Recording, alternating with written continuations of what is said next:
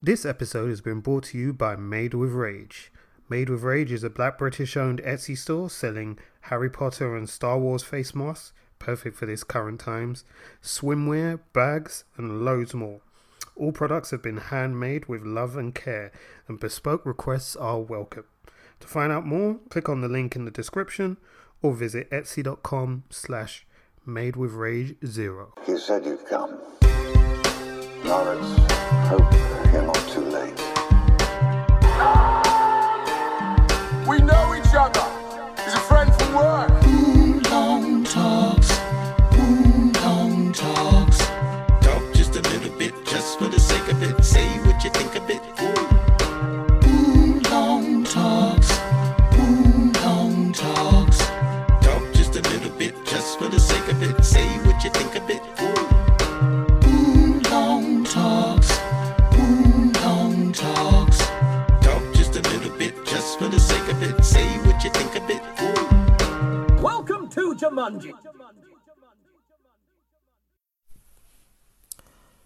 Depending where you are, good morning, good afternoon, good evening, and on top of that, happy new year.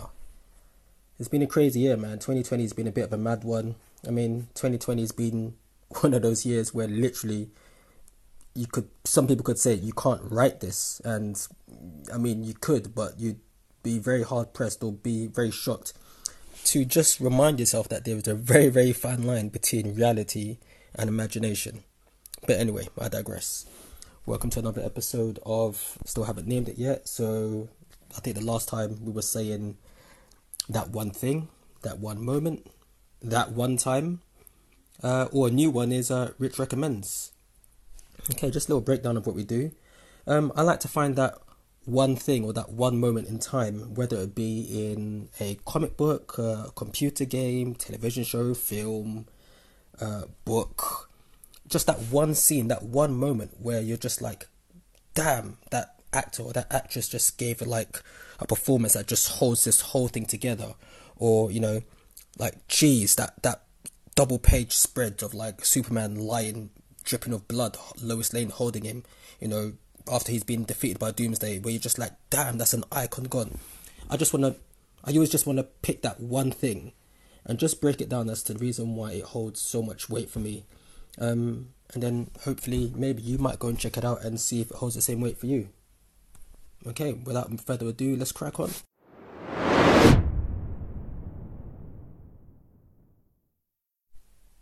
Okay, so this one scene or that one moment or that one thing is basically going to be coming down to one of the things that I love talking about, and the first episode centered around it as well. But don't get it twisted. Not all episodes are going to be centered around the fights. I mean, let's be honest. Everybody loves a good scrap, a good throwdown. Whether it be between you know your two favorite heroes or your next door neighbors. And when I say next door neighbors, you know what I'm talking about. You know how guilty you are. You're the ones that literally stand against the wall with the glass, listen to the profanities being screamed at each other. Yeah, I've done it. You've done it. No, let's just move on. So, uh, for this week's episode, I am going to be focusing on not your usual Bruce Lee or Jackie Chan punch ups, although at some point I will be touching upon that. But it's going to be on the remake of Sherlock Holmes starring Robert Downey Jr. and Jude Law.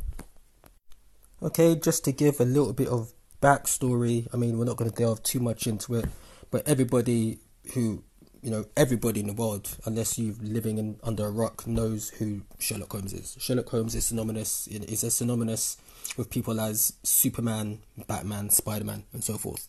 Um, but yeah, but I'm going to give you a bit of backstory in regards to the martial arts which is being used in this scene. It's called Baritsu, and it could be described as an early MMA or mixed martial arts system, which consisted of jiu-jitsu, savate, judo, and boxing. Baritsu was founded in 1899 by a Londoner. Um, go on, London, get in there. Uh, by a Londoner called E.W. Barton Wright. The Robert Downey Jr. incarnation of Sherlock Holmes has also included Wing Chun into this style, which I'd say has probably slowed down, but in the inside the past ten years has seen a very very big spike in popularity due to films such as the Ip Man series starring Donnie Yen.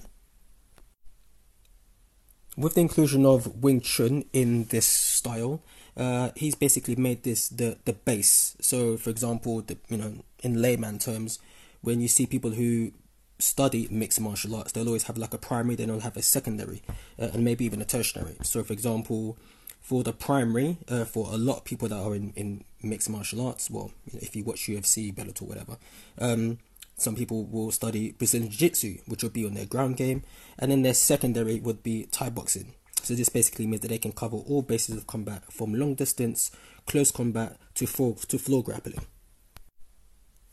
Wing Chun is a concept based martial art and a form of self defense utilizing both striking, grappling, while specializing in close range combat.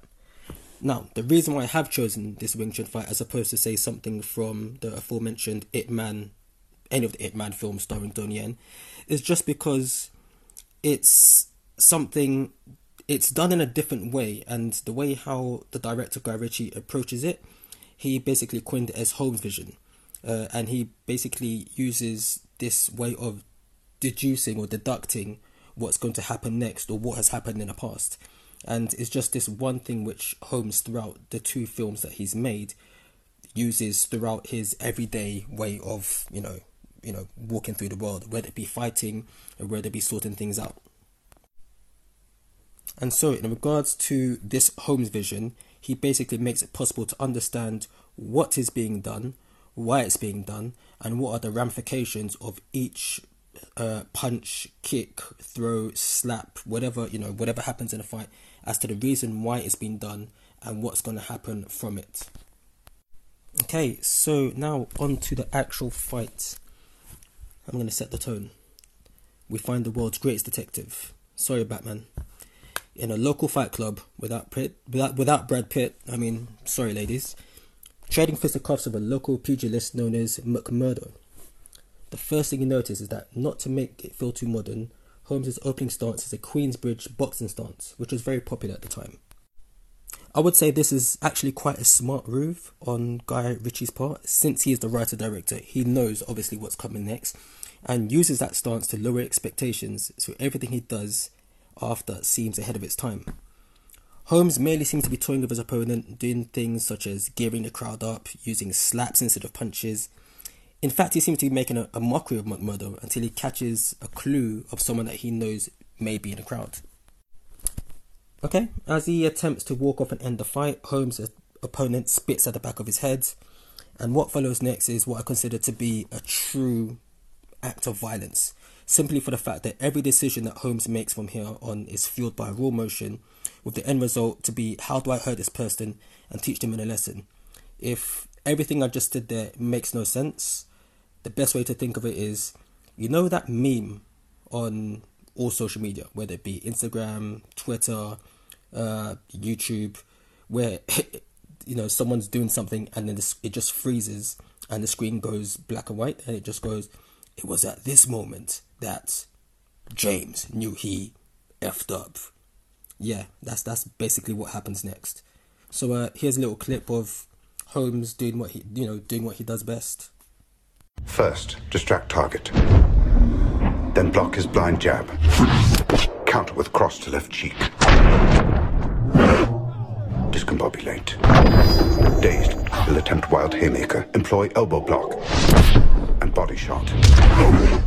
Block ferrule left. Weaken right jaw.